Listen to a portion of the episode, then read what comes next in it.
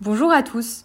Nous sommes actuellement trois étudiants en deuxième année de DUT Chimie et dans le cadre de cette journée portes ouvertes virtuelle, nous allons vous présenter l'expérience de la bouteille bleue afin de vous faire découvrir et aimer la chimie, en espérant que cela vous plaira.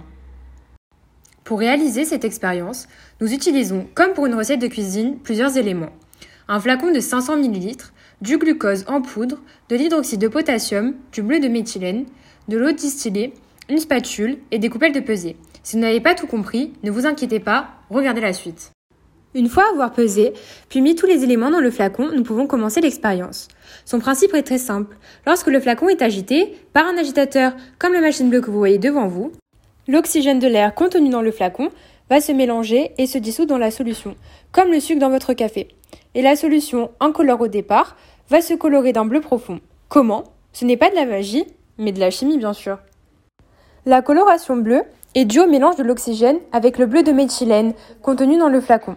L'oxygène a réagi avec le bleu de méthylène. Et lorsqu'on laisse la bouteille au repos, l'oxygène va alors réagir avec le glucose présent et rendre la solution de nouveau incolore. Tout cela est donc un jeu de réactions successives entre les différents réactifs en présence, une réaction d'oxydoréduction. Cette décoloration met à peu près une minute à se faire. C'est donc pour cela que nous allons accélérer la réaction. Vous pouvez donc voir cette décoloration en version accélérée, bien entendu. Mais attention, toutes ces réactions ne sont possibles que s'il reste de l'oxygène dans la bouteille. Il suffira donc d'ouvrir la bouteille et de laisser à nouveau de l'oxygène rentrer pour que l'expérience se poursuive. Comme vous pouvez le voir, nous avons décidé de retenter l'expérience et cela a fonctionné.